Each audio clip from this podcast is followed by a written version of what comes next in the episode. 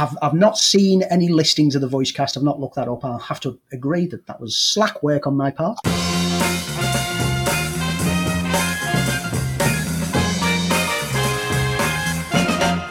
Hello and welcome to episode 24 of the Film File, the film show for film geeks by film geeks. I'm Lee Ford, and as ever, I'm Andy Meakin.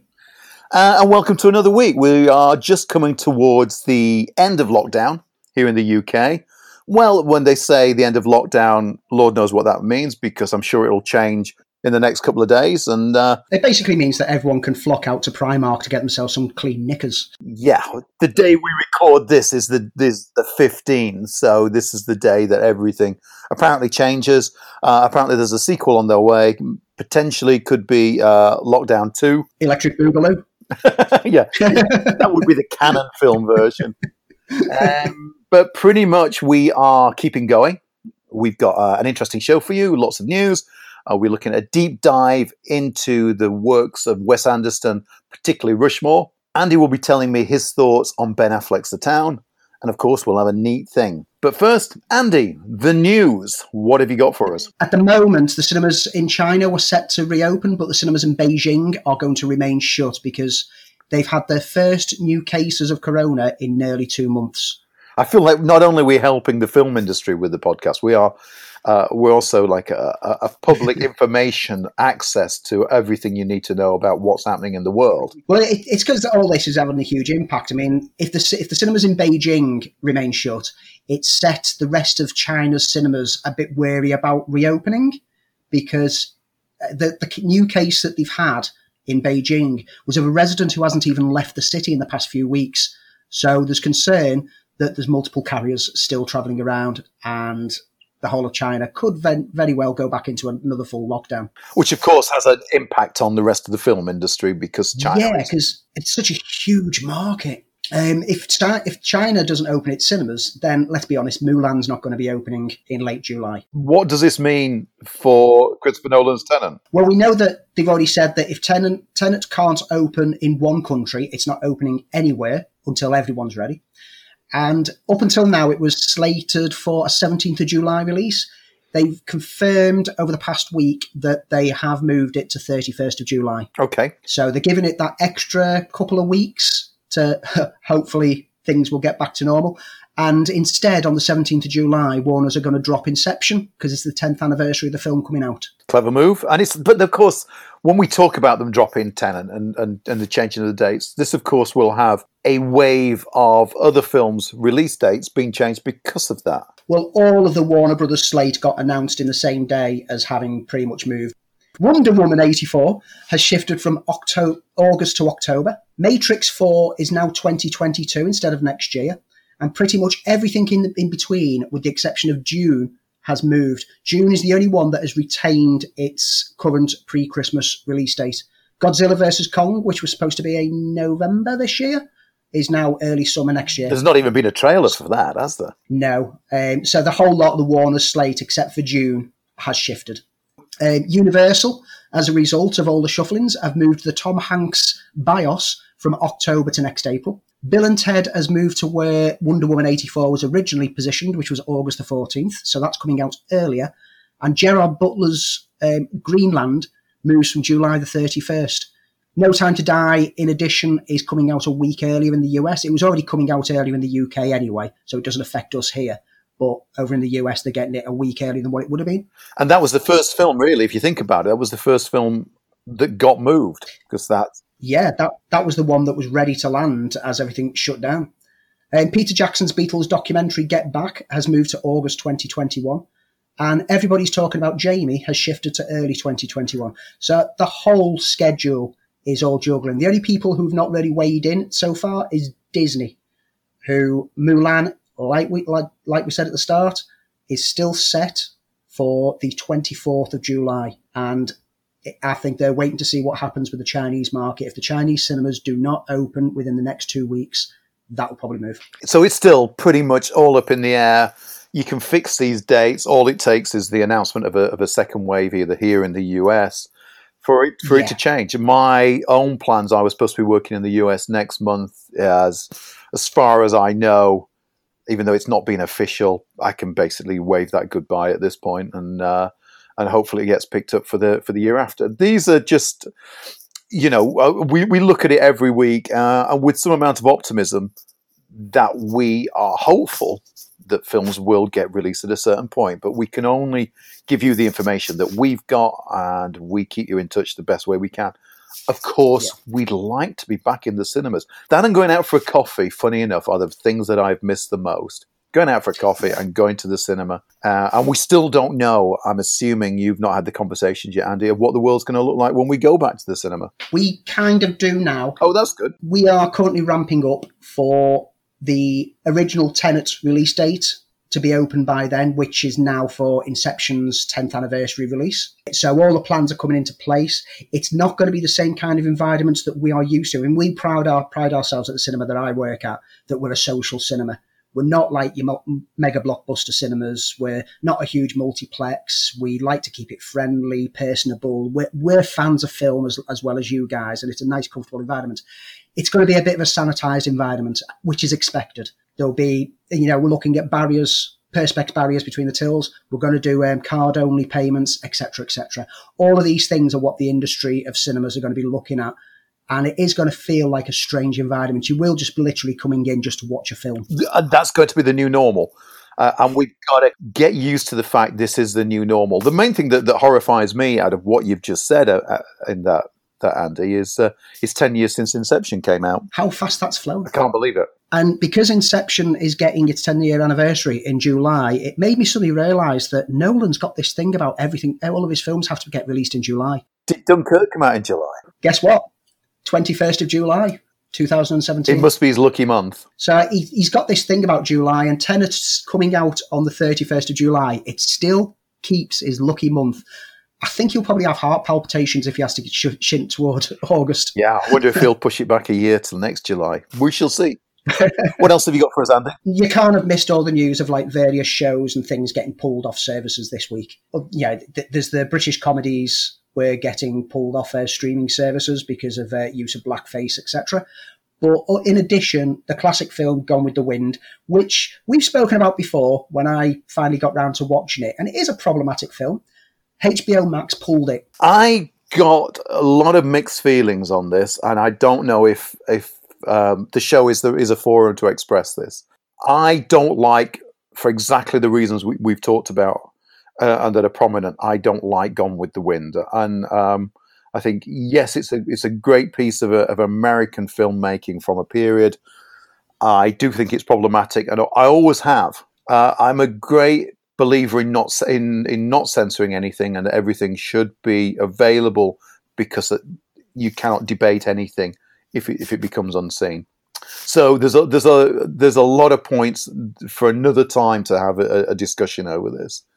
Uh, and my some of my thoughts are things like pulling Fawlty Towers. The thing with the Fawlty Towers one is that they they pulled it because of in the episode. It's not because of the mocking of the Germans. It's because of the words used in his um, discussion of other ethnicities, and that version of it was only made available again recently because when it was released on VHS, it was edited to remove that joke.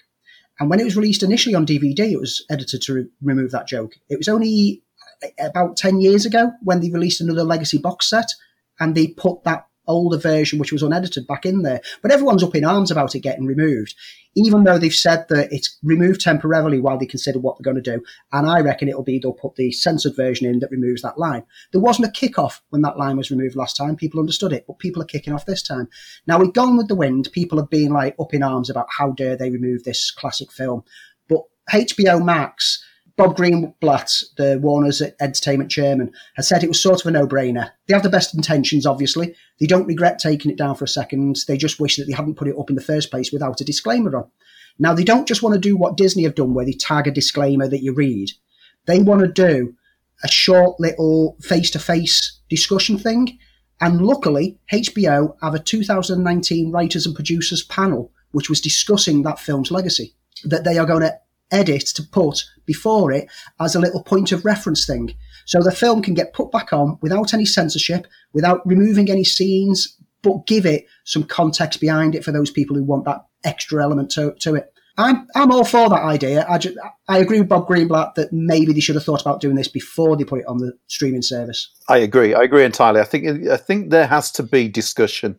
Now, interestingly, since HBO pulled the film off their service, uh, Amazon reported that it was suddenly rocketed up in sales for the DVD and Blu-ray. As a load of people who weren't that bothered with the film and didn't care and weren't weren't ever probably going to watch it suddenly decided to rush out and buy it just to make a point, you know, stick it to the man. Does seem strange that as soon as something gets pulled off a service, everyone's suddenly a huge fan, even if they were never bothered with it in the past. And to say it's over 80 years old nearly, you know, it, it has been available on various formats for an awful long time yeah, the whole environment of the world at the moment is very political at the moment, and you've got to love. Did you see um, about the guy who tweeted Tom Morello from Rage Against the Machine? Oh, that he'd not been. Uh, he, he, was he was disappointed that Rage Against the Machine was so uh, political. Yes, I saw. He that. was a huge fan of the band, but he's not going to listen to them anymore because he's so political on Twitter. It's like you. What, what did you think the machine was that they were raging against? yeah, the facts are in the oh. title there, folks. Don't be confused by it. Absolutely marvellous. But, you know, Gone with the Wind has been temporarily removed. It's going to be put, put back on for valid reasons with a valid extra bit. And all the things that have been pulled elsewhere. I mean, people were kicking off that League of Gentlemen's gone from uh, Netflix. That's fine. It's on BritBox. It's, it's available on another service. It's not banned completely. The government hasn't banned anything. These private companies that host streaming services have decided not to stream something. That's up to them. There's not going to be a book burning, or there's not going to be a DVD fire, as in uh, um, no. uh, as in previous times. So, so don't worry if you've still got a copy. No one's going to be coming around to your house and taking it. And if you're such a huge fan of the property anyway, surely you already own it. Yes. Anyway, moving on. Speaking of disasters in the world, Roland Emmerich is about to about to inflict another one on us. Uh, well, you know, he's tackled alien invasions, environmental climate change, Mayan prophecies. You know, he loves demolishing the planet. For me, he is this generation's Irwin Allen. He's now going one step further and he's throwing the moon at us. His next film is called Moonfall, and the moon gets knocked from orbit and is set to smash into the Earth. And there's just a few weeks before the impact and a team are set to land on the moon and save the world. This sounds very Armageddon. It sounds a cross between Armageddon and When Worlds Collide. And to some extent, um, the Mayan prophecy 2012 was a little bit When Worlds Collide. Yeah. We love the effects work that he puts into his films, but he's pretty dumb when it comes to plot lines. And um, let's be honest, he's only come up with the moon because the moon affects the tides and we all know how much he loves doing his tidal waves smashing into the coastlines. But we know what we're going to get with a Roland Emmerich film, and and they are almost a, a throwback to to the seventies. Uh, as I said, Irwin Allen movies, big star names, big spectacle, huge effects, lots of destruction, towering inferno, earthquake. Absolutely, and there's there's an element of escapism about it. Who's the cast? Has anybody been announced yet? Patrick Wilson and Charlie Plummer are playing father and son, with Halle Berry and Josh Gad round out the team who are sent on this mission. Because obviously, whenever you're going to send like a rocket to the moon to save the day, it has to be a ragtag group of unlikely people to lumber together. I can take or leave Roland Emmerich films. 2012 outstayed its welcome. They all do a little bit, don't they? It was too long. Uh, his, his other ones, I mean, things like Day After Tomorrow, I quite enjoy. And I think it just about holds up. And obviously, I mean, Independence Day wow. Yeah. Let's film. forget about the sequel. We'll ignore the sequel. But, you know, like you say, we know what to expect from it. It's just going to be the moon's gravitational pull causes loads of world disasters. That's the spectacle to kick off the film. And then it'll just be Armageddon. So to speak. And that that's the film. It'll be Armageddon, only without Bruce Willis on a big screen uh, with the tears in his eyes. What else do we have? David Fincher He's been quiet for some years. He has. Gone Girl in 2014 with his last film. Well, his next film is coming to Netflix in October. Is that down to uh, scheduling issues? No, this this has been a Netflix production. It's titled Mank, and it's penned by Fincher's late father, Jack Fincher, and it's a black and white biopic of Herman J. Mankiewicz, the writer of Citizen Kane. Gary Oldman, Tom Burke, Amanda Seyfried, Lily Collins, and Tom Pelphrey are all starring in there. And because it's a, a, black and white biopic, low key kind of film, it was always a Netflix production. And he embraced very early on with with House of Cards. He embraced Netflix as as the medium. He did, yeah. He's he's been there pretty much since Netflix was starting to make a name for themselves. I've not found a Fincher film yet that I've not enjoyed. Benjamin Button is the, probably the lowest one on the list for me. I've loved the stuff that he's done on Netflix. Uh, House of Cards was very good. Mindhunter was an exceptional, exceptional series. Um, whether we're going to get a third series of that, I don't know. It's actually down to to Fincher's scheduling as opposed to Netflix not wanting to do it. But yeah, I'm I'm interested. I'm a big fan of of the story behind Citizen Kane. I know he was told in the uh, uh, Ridley Scott produced uh, TV movie about uh, RKO, which was great. So yeah, I'm always open for another take on on the story of, of, of Citizen Kane. It's because it's it's one of those. It's an amazing film, but there's an, an amazing behind the scenes. That's something to look forward to in October. Again with streaming, Disney Plus, who've been dropping some of their planned cinematic releases, the lower key cinematic releases, uh, well, the lower budget cinematic releases onto their service. Started this week with Artemis Fowl. Which they probably think they've dodged a bullet because I've not seen Artemis Fowl, but I've seen the reviews for it. It's not good. I watched it, and if, to think it's Kenneth Branagh who made that film, it doesn't look like it's got much of his touch on there. It looks like something's happened behind the scenes out of his hands. And it wouldn't surprise me if we start getting a hashtag release the Branagh cut campaign going over this one. It's it's a mess of a film it's a mess of ideas, and the cast just seemed very flat throughout, including Judi Dench, who sports the most atrocious Irish accent as um, one of the head people of the fairy folk. Oh, it, I, I, don't know. I've, I've not read the book, so I can't even compare it to the books. But based on that film, I've now got no intention of ever digging out the books. I know nothing about the books. I uh, the young adult books I, I left behind when I was a young adult. um, well, next month they've got Hamilton, which is their stage show musical I'm so adaptation. that. So that's coming in early July. And now one of their animated films, The One and Only Ivan, which is a live action slash animation hybrid based on the award winning book by Katherine Apple, Applegate. That's going to go straight to Disney Plus in August, on August the 21st. Uh, the story behind that film is Ivan's a silverback gorilla who shares a habitat in a shopping mall with Stella the elephant and Bob the dog. He doesn't remember his early life as a child in the jungle, and he's quite content with his life until a new baby elephant named Ruby gets brought across and starts talking about life in the wild and makes Ivan long to go back to the jungle.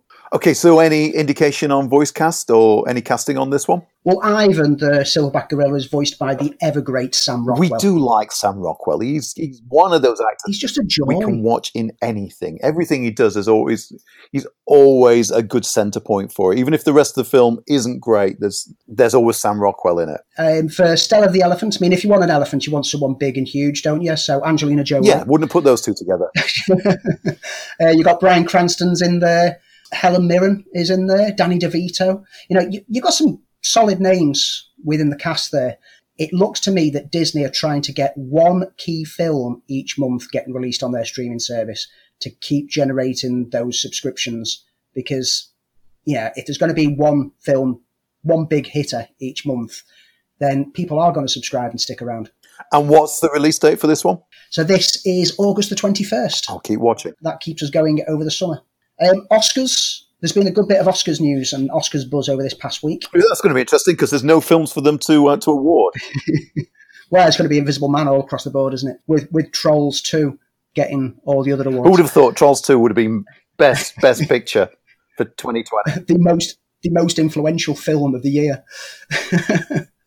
um, well, the Oscars have been subject to quite a lot of criticism in recent years and they've been reevaluating where they're going to go forward on this. And the biggest criticisms have obviously been around like the the spread of films and the diversity, uh, be it female directors, black directors, etc., etc. And it's very often referred to as the best picture lineup is like it's all white, it's all white, it's all white. They've took this criticism on board, and up until now, the best picture award allowed between five and ten films which meant that some years you'd get like just five in the best picture lineup, other years you'd get seven, eight, nine, and ten. Now they're going to specify that it's got to be 10 films, which gives a chance for more films to get put forward for the best picture thing, which allows the opportunity for more diversity. Because whilst people have been saying diversity needs to be better in there, if they've only picked five films, what's to say those five films aren't the better of the films? Yeah, you don't want a case of tokenism, and but you also don't Yeah. want a case, and and and the Baftas were certainly a victim of this, of of the voting panel not being able to see certain films because a they've not been sent them, and they're going to watch the top, already considered Yeah. the top five because of buzz, etc., etc., and missing out on a whole bunch of films. Well, to assist with that, the Academy is also implementing a quarterly viewing process, whereas it used to be once all the shortlist's been done, they do all the screeners and they do a viewing, and then you've got like everyone's got like a, a two month period in which to watch everything and vote on it, which they're not going to do. Now, each quarter, they're going to break up and take the key films that are probably going to get put forward and do them through their stream streaming screening rooms to all their Academy members to broaden their exposure of films and also ensure that some films from earlier in the year aren't forgotten when it comes to screeners time. Because half the problem is, is they're sending out, they're still sending out a disc to uh, Academy voters as well, rather than Yeah. even considering that you can do this, do this streaming now, which is not only a better option from from a cost point of view and also from a an ecology point of view, but it's a Yeah. better way of interacting with those, offering an actual screening date where you can sit and watch this movie and monitor who's watching it as well. Yeah, because I mean, there's been the criticism in the past is like you've got some people who turn around and says, "Oh, well, they voted for this because they've not seen the other five films that are listed." Mm. It's like, well, sure, you shouldn't be voting if you've only seen one of those films. So a streaming system where they track what they've watched, that'd be the, the easiest way to make sure that they're being fair with the voting.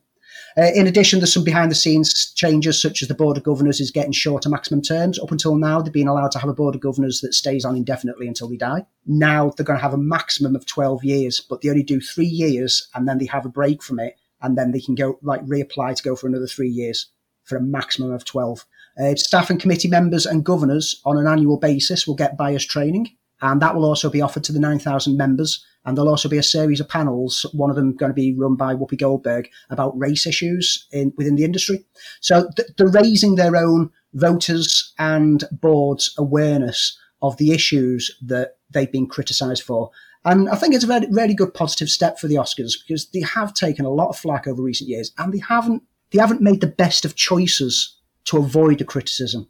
When things like Green Book gets the best picture and it's got its own internal issues about how truthful it was and how it's like the white savior kind of film, they're not helping themselves.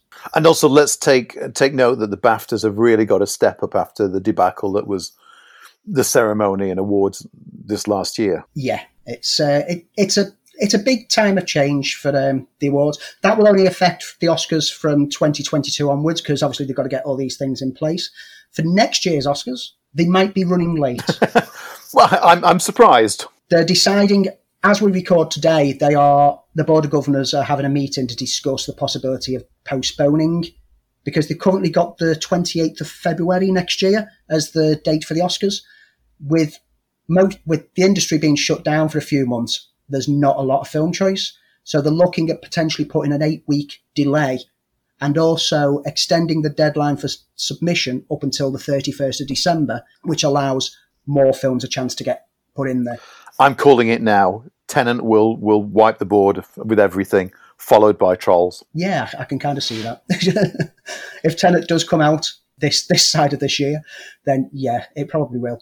But you know, it'll give pretty much all the films that have been put back, including we're going to be talking about him later, Wes Anderson's French Dispatch, which has now been shunted towards the back end of the year. That's now going to be within the new release window.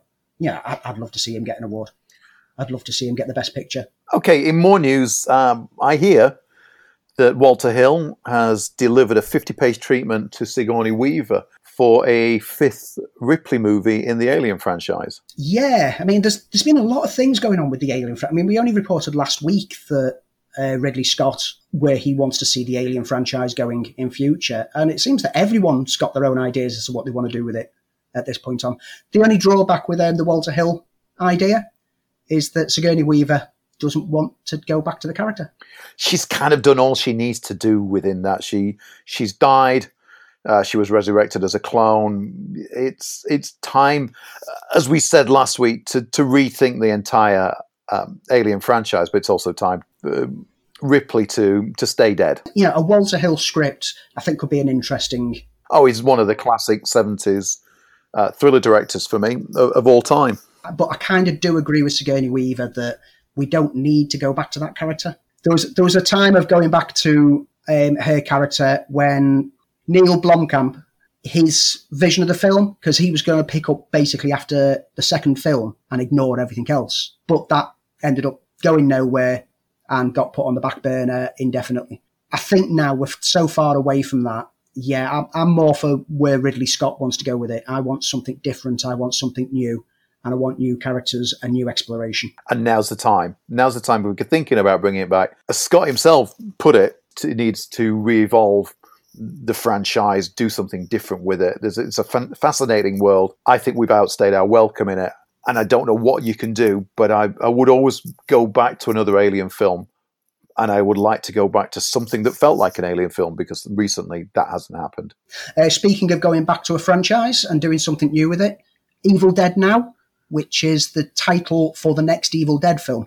There's going to be another Evil Dead because it never really took off after the after the reboot remake uh, last part of the series.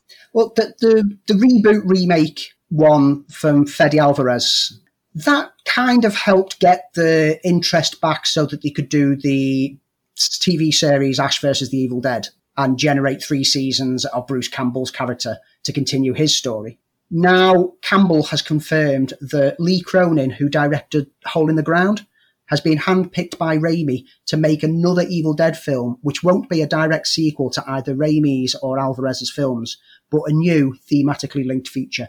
So he's basically using the Evil Dead idea as a way to tell different horror stories from different horror directors. I'm interested. There's a lot of good horror coming out of Ireland at the moment because of because of uh, some of the filmmaking initiatives there. It's a real breeding ground for, for horror directors, more so than the UK. Again, like with the Aliens, I think that the Evil Dead franchise has scope to do some fun, interesting things. I mean, Freddy Alvarez took the concept of the original films and made it as a brutal, visceral horror, took away the humour and made it really like atmospheric and dark. And I think that that's what they could do. Each director can bring their own touch to it and play with it. Because if you get a comedy director, they can have fun with it. If you get a serious director, they can have they they can do what they want. Quite interested in it. I've not seen Hole in the Ground, but I've heard good. It is things. good. I, I, liked it an awful lot. It was, uh, as I said, the Irish film industry is doing doing really really well, and that's that's a great example of, of of an interesting an interesting story that has an identity. And what I mean by that is it feels like an Irish film. It doesn't feel like they've tried to do a Hollywood blockbuster, and it works very, very well. It was, I'm assuming, it was quite a low budget. It just has uh, a, a, great style to it, and I think the director, I think Lee Cronin, is perfect director to take on Evil Dead. Uh, speaking of horrors and remakes and reboots, etc., so David Koepp has spent his time in isolation playing about with Bride of Frankenstein. Now, this was announced as part of the uh, much maligned Dark Universe, much maligned because it had to be maligned. It was a, a dreadful start with the Mummy, uh, a, a, real Tom Cruise failure, which you don't get very often. And the idea of the Dark Universe that Universal was pushing of all its monster movies got kicked into the can. The whole idea behind the Mummy was let's create a shared universe rather than let's create an interesting film and see where it goes. Yeah, what other company has done that recently? Hmm. Uh, Let me think about that one. Hmm. Get back. the, the script, which was getting bandied around as part of the Dark Universe, obviously got thrown and ditched. But Koepp has sat through this isolation period and gone through all his ideas for it, redrafted the whole script, and come up with what he wants the remake of Bride of Frankenstein to be for a more contemporary audience today. And I, I can see it going the way that Blumhouse seem to be going with their horror films at the moment, like Invisible Man, and like we spoke about last week about The Wolfman, that it's going to be a modern day setting and really set it like do a different thing with it and twist it in a different way. I mean, this was the original shared universe. In all honesty, the Universal horror movies were all interconnected. Uh, you know, Frankenstein versus Wolfman.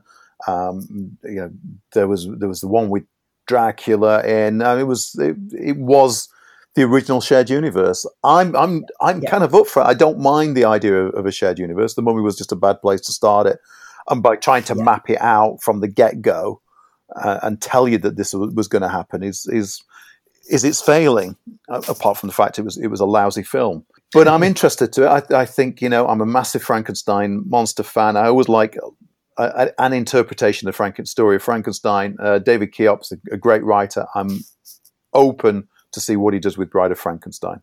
Uh, final bit of news to round up today. Uh, we love the Paddington films, don't we? We do. You know what? I had to do a, a breakdown series for one of the BBC shows that I'm on, and Paddington was was one of the lockdown favourites I mentioned. That and Paddington 2. I think they're classic, fantastic British movies that knows how to treat a character and bring it up to date and treat it with the respect due. I think I think they're fabulous. Paul King directed those. Yeah, and he did a fantastic job because when when they got announced, people were so against them. Yes, people CGI Paddington. Like, it's never going to.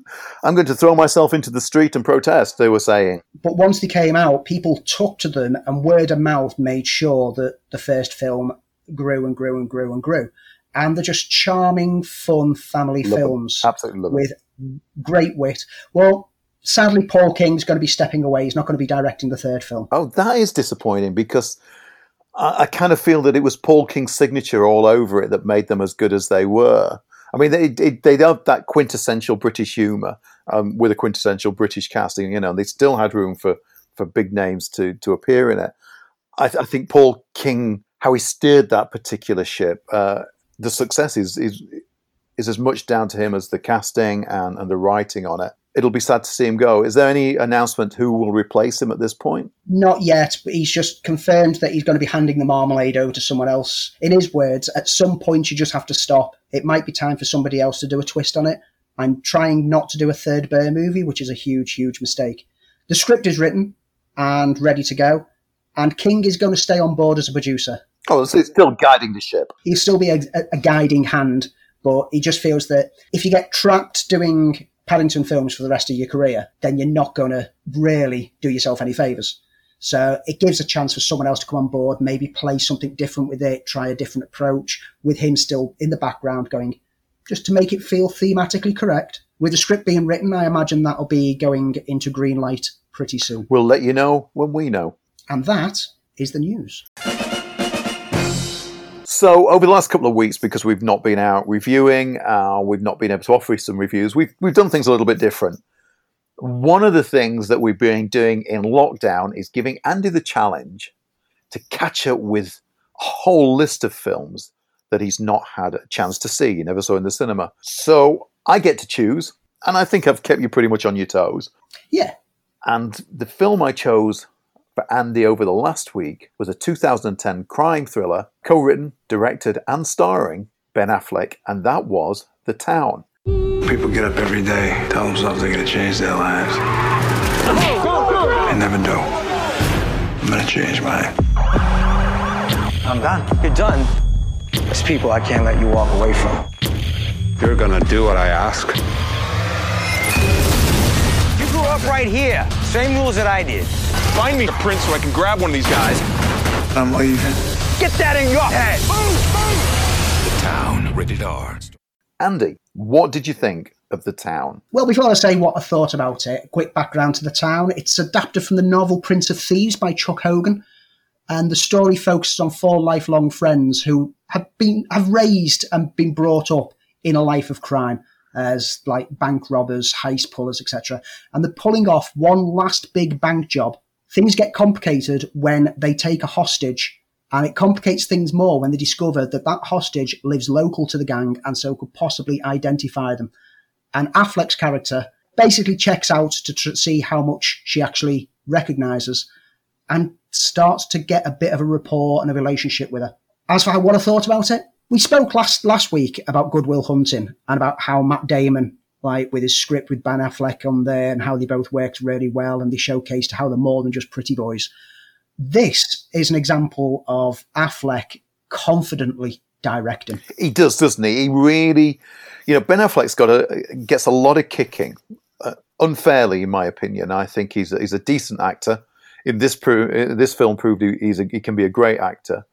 I think he's turned into a into a fantastic director. Let's not forget Gone Baby Gone, which was his first one, which is stunning. Also against the backdrop of, of Boston, the town that him and uh, Matt Damon came from. Yeah. This film gave him his chops. It's you could use the term Scorsese to a degree and, and not feel fraudulent in saying that.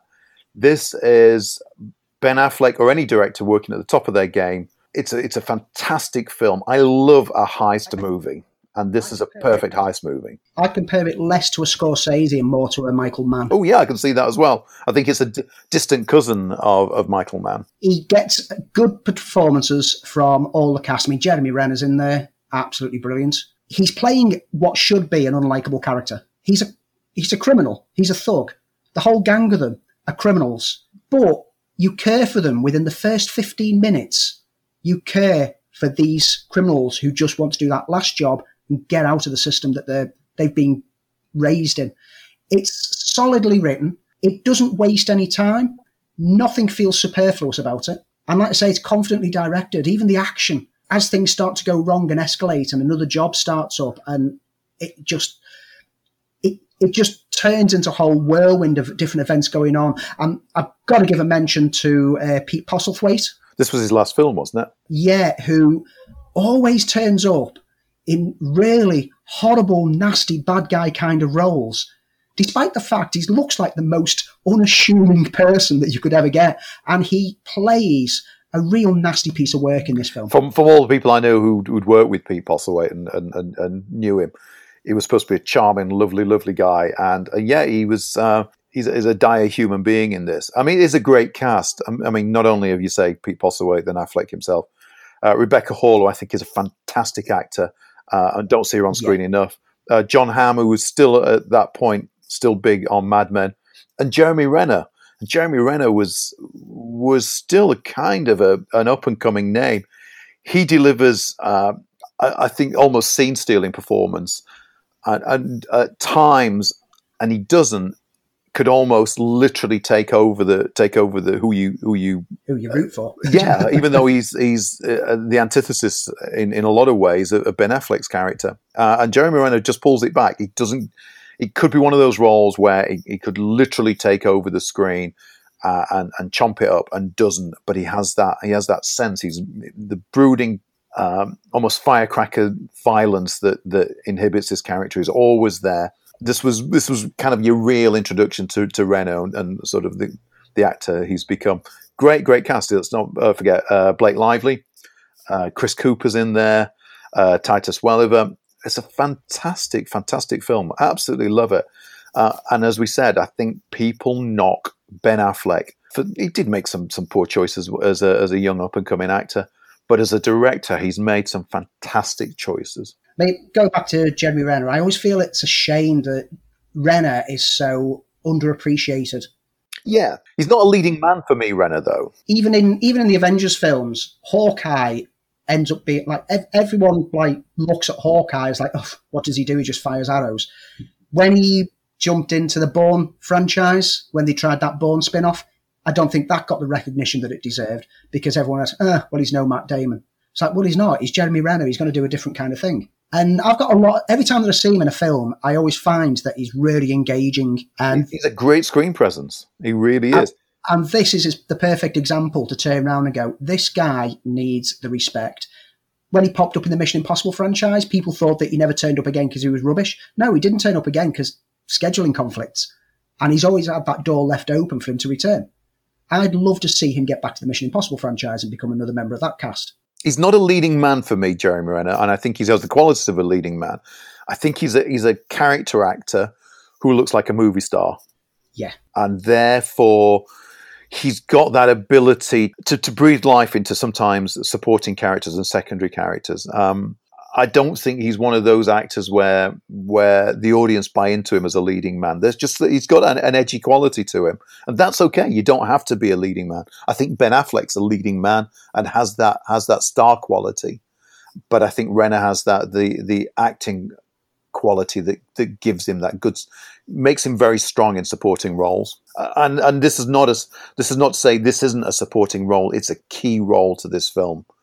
Um, it's fantastic. I, I, you know, I'd like to spend more time in this world. I, th- I thought it was that good.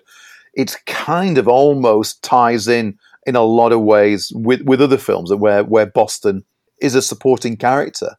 Yeah, uh, The Departed, Mystic River. Um, you know, in fact, Affleck's Gone Baby Gone. Boston is is a is a great crime based city to do that. It's it's a good uh, subgenre. It's got the accents. It's got the look of the look of the city. It's got an atmosphere to it. The way that old gangster movies used to be Chicago.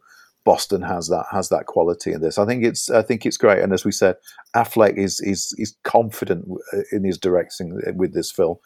Uh, he, he's skillful. The, the action sequences work. I'm always I'm always uh, a sucker for a good heist movie. You, you look at this film and you think to yourself, imagine if Affleck had have got to make his Batman film. Yeah, I, I you know I've got nothing against him uh, being Batman. Again, there was an outcry over Affleck. Why I don't know being Batman because he, he looks like Bruce Wayne. He's probably the the first actor for me that looks like Bruce Wayne. If they'd not grade the temples, absolutely perfect Bruce Wayne. Yeah. He's got the look of Batman. I never quite got the outcry, but I never quite understand fanboys. No, we never will. Uh, but yeah, I thoroughly enjoyed the town. It's definitely one of the stronger ones that I've watched in recent weeks. And um, it is one that I will be going back to rewatch again at some point now that I've experienced it for the first time. Well, because we're living in a, a lockdown world and there's so much bad news out there daily, and we're living in turbulent times, I, I had to give a, a, lot of consideration for the next film for your uh, viewing pleasure, and I thought, you know what, I'm going to pull back. I'm not going to send you down a dark alley into some. Because I was looking at Warhorse, and, and, for that film, I cried like a little girl for two hours. I don't, I don't want to inflict that on you. So I'm going to give you a film that that definitely made a nudge in the states, but didn't do so much over here. It it gave Reese Witherspoon her career basically, and that film is election. That the Matthew Broderick. It will be one. indeed. Yes. I okay. think I think you'll enjoy it. I'd be surprised if you don't, but hey, let's wait until next week to discover. That's Andy's film rundown for next week. So the other thing we've been doing, other than reviewing the latest films, is we've been taking deep dives. And this week we decided on a film that I know that Andy loves and, and he knows that I love, because we're both massive fans of Wes Anderson. And that film is 19, I can't believe it came out in 1998. And I, it feels like I watched it yesterday because it still feels fresh. Is Rushmore. I like your nurse's uniform, guy. These are OR scrubs. Oh, are they?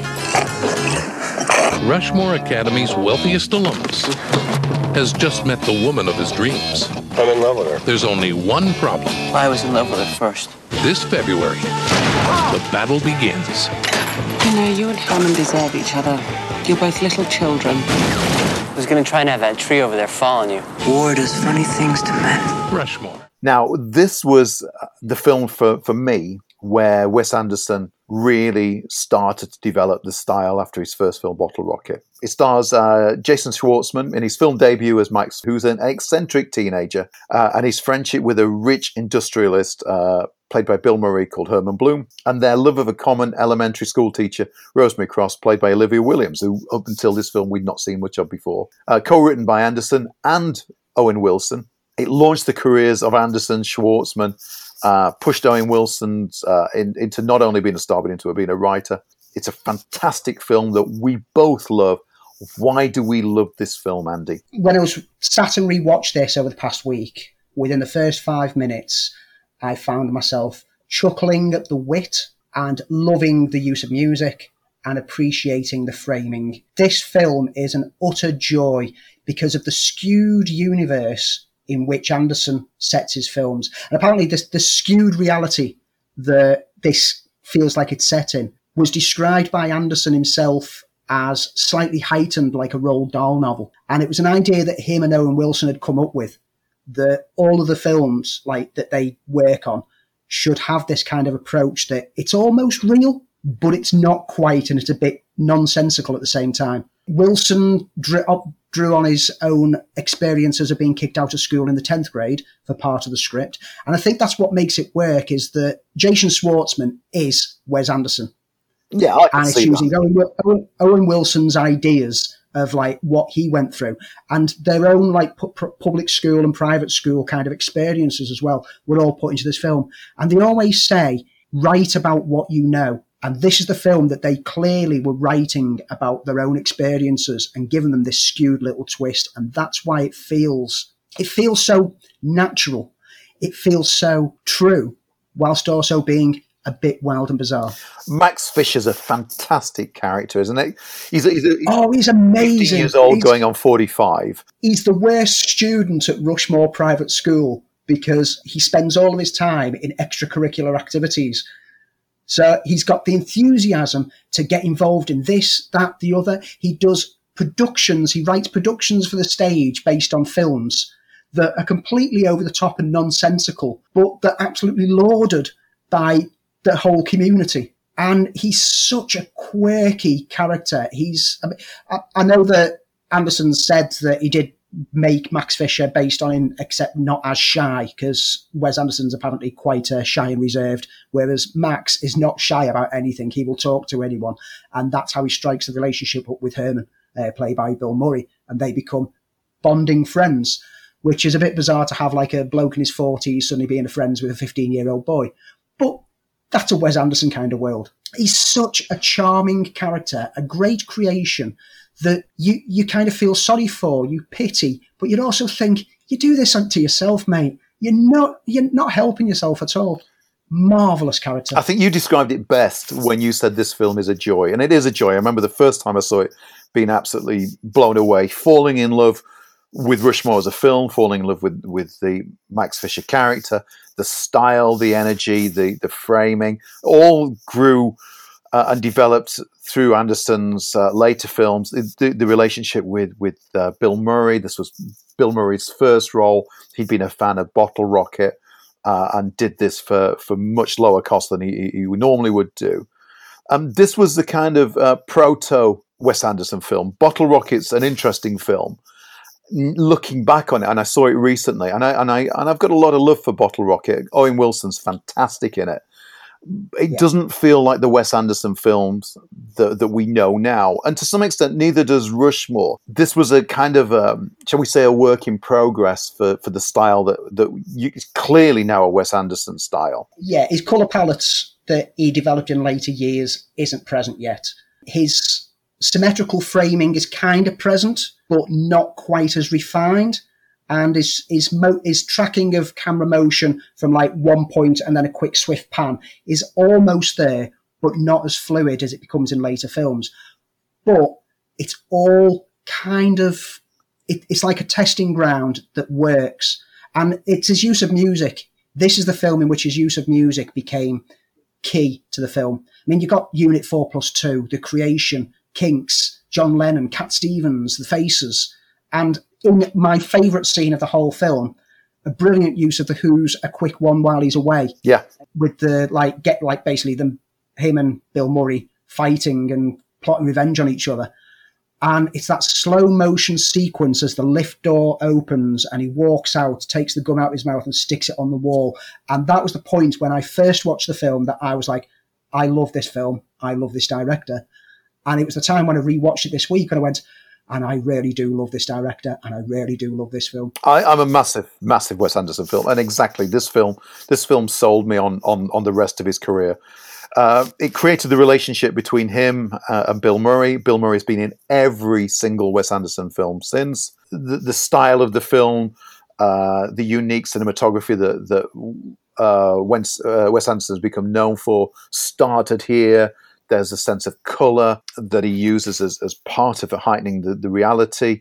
The, the, little montage sequence at the beginning where we're introduced to uh, uh, to Max is almost like French New Wave filmmaking. There's there's so much going on to this, as, as well as being a, a, a very simple film about a relationship. It, it's it's it's an absolutely beautiful film. I'm, i bought the soundtrack when it came out. I loved it that much. You, you're right the, the way that, that Anderson uses music and, and use yeah. and use odd choices of pop songs, uh, especially sort of British invasion stuff. It, it's it's fantastic in, in in every way. As I say, apart from being a proto Wes Anderson film, it, it stands on its own. Um, it stands within the reality that, that Wes Anderson's created. It's nicely off kilter. It feels like a cult film, but I think it's more than that. I think there's more going on for something. Um, I, I, can't I can't say enough about it without without bursting into tears and, and shouting "I love you" at it. I mean, I, I, love the dialogue exchanges. I love the subtle wit within them. I mean, you've got um, Magnus, the Scottish kid, like saying, "Why didn't you just it's off Fischer, you dotty wee skid mark?" And Max replying with, "Is that Latin?" and things like that just just make me crease whenever I watch it. And even though I've watched this film at least once every year, I regularly go back to it. I've never grown tired of it, and I still find myself laughing. Bill Murray is fantastic in it. Apparently, they had storyboards for what he was supposed to do, but he was given a lot of freedom to just improvise on set. And so things like him intercepting some kids playing basketball and missing the shot were just in there because it's Bill Murray. Just let him do it. Absolutely brilliant. And I mean, I've mentioned the plays, but let's be honest, you will never see a better interpretation of Serpico than Max Fischer's interpretation of Serpico with people dressed up as nuns and everything else. Absolutely brilliant. Did you ever see the, uh, or did you ever get the Criterion collection? I've not, no. Um, which I, I have, which has got the audio commentary by by Anderson and, and, and Owen Wilson. But there is a fantastic, I think they were used for the MTV Awards. They were there was the um, Max Fisher's theatrical adaptations of Armageddon, The Truman Show, and Out of Sight, and they were the uh, the the uh, DVD extras on it, and it was. You know, all uh, that's how much I loved this film. I had, I knew once I'd seen it, I had to own it because I would go back to it time and time again. Uh, it's it's people say, and you must get this, and I'm sure our, our, our listeners get this. Why do why do you go out and buy movies, or you know, why do you collect movies? The same way that we listen to songs over and over again. They take you back to a time when you first heard it, or in, in this case, you first saw it. Uh, they they give you a memory. They give you an emotional push. Everything about the first time I, I saw Rushmore, I can tell you where I saw it. I walked away and and fell in love with this this this film, and I'd never seen anything quite like it.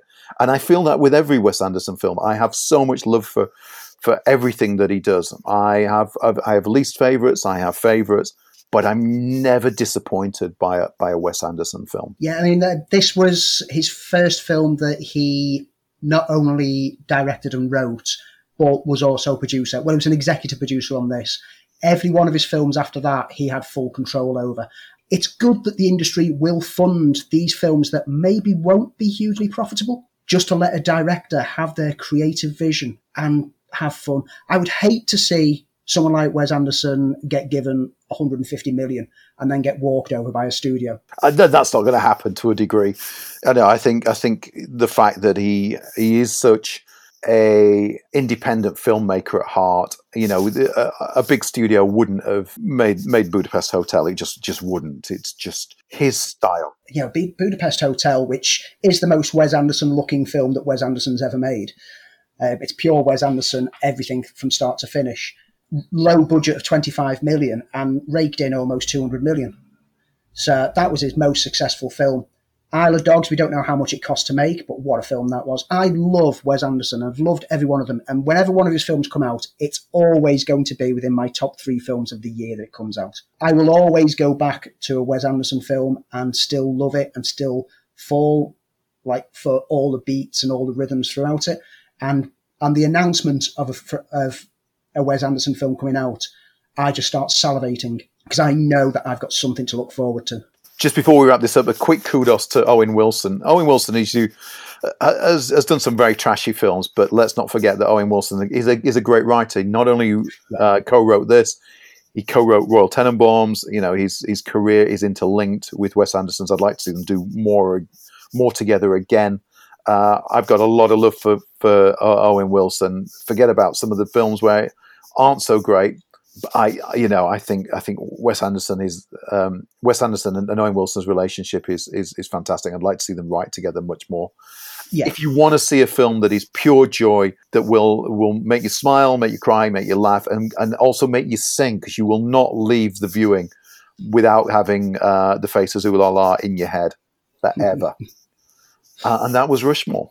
And that's it for another show. If you if you like us, uh, you can subscribe, uh, leave a review. That's great. If you want to get in touch with us, you can do so at Twitter at Filmfile UK. But before we go, and we do this every week, we tell you what we've been listening to, loving, enjoying, playing, just having a darn good time. In fact, it's such a darn good time, we've decided, we've decided to call it our weekly neat thing. Andy, do you have this week's neat thing. Now, my neat thing this week, I mean, I've, I've been spending a lot of time playing video games over the past week. I've mostly been playing Final Fantasy VII Remake, which, wow, that's great, but that's not the neat thing. My neat thing is Epic Games on the PC. Epic Games Store is a distribution service from Epic who do things like Fortnite, etc. Ignore the Fortnite. Each week, they've been giving away one or two freebies. And the freebies over the past few weeks have included Civilization 6, Grand Theft Auto 5, Overcooked, Borderlands, and this week is Ark. And despite the fact I've got most of these already on Steam, I can't help but think that this is great that they are giving away such high profile games. Civilization 6, what a great game. If you love your strategy games and you love your Civ ones, this is the most refined Civilization game that's been. Grand Theft Auto, it might be years old now, but Grand Theft Auto 5 still has a huge, huge online presence. So they are throwing games out there for people to grab for free. And all you have to do is download, download the Epic Games client. And I know it's not the best of clients. Hopefully they'll refine it at some point. And just keep a lookout every Friday for when they change that free game. And then just click to add it into your library and it's there forever. Marvelous giveaways. A lot of them multiplayer. So while you're locked down, you can at least play online with some mates for no cost what's not to love? I would like to say what mine was nearly a game, but I've not played it. I, I the anticipation I have for The Last of Us Part Two is is just epic, and the reviews have started to come in, and they are all five star reviews I've seen so far. I'm hoping that somebody from Sony will be listening to this and decide one day to to throw free stuff at us because we would we would review it. Trust me. We're happy to do an episode called Game File if you want. Yes, we don't mind at all. Just throw stuff at us we will take it. Uh, but no, my neat thing is uh, is a documentary that's on Amazon Prime, and it comes in light of us talking about the release of the Snyder Cut, and that's Doomed: The Untold Story of Roger Corman's The Fantastic Four. Have you had a chance to see it yet, Andy? I've not. No.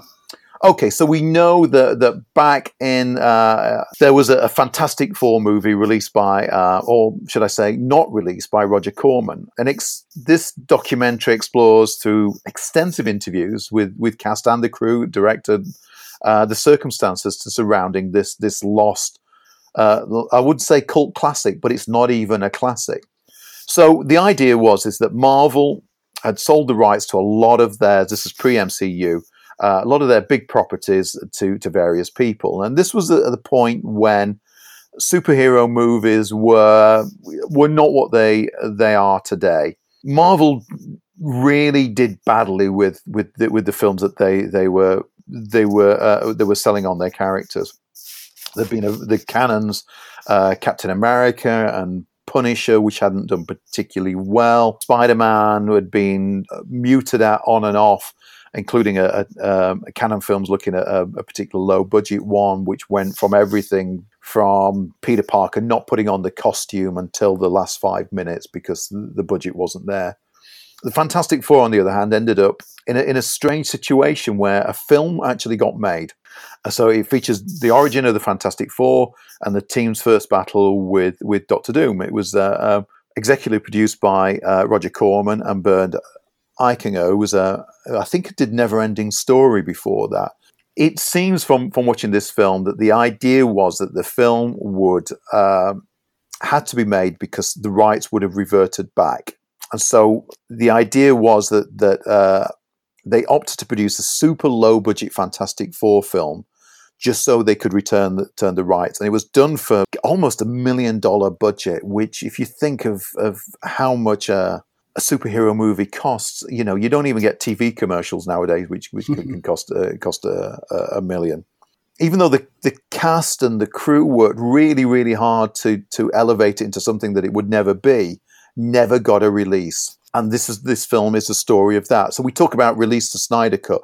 I want to see the release of, of the Fantastic Four cut, and I would, and I would do it for free if somebody uh, either through Kickstarter or through um, uh, through some sort of funding network, I would go back and do the effects work using today's special effects and recut it if I could get hold of the uh, of a print that was a work print, and I would release the unseen Fantastic Four because I think it would make a fortune on on some sort of uh, uh home platform release.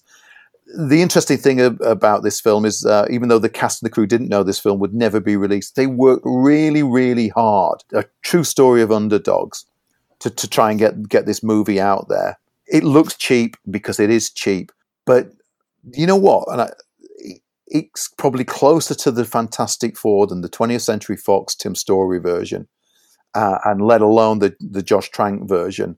I think this is the closest we've got to a pure Fantastic Four film than we we probably will get won't get until MCU do their version of it because at least they tried to do something that felt like a Fantastic Four movie without any any serious budget, with almost childish special effects. But people who behind this film love this film. If you've not got a chance and it's on Amazon Prime, go and see Doom, the untold story of Roger Corman's Fantastic Four. Fantastic. Indeed. And that's it for another week. Uh, we'll be back hopefully within the next week to uh, give you another deep dive to see what Andy's thought of uh, Elected. In the meantime, war does funny things to men.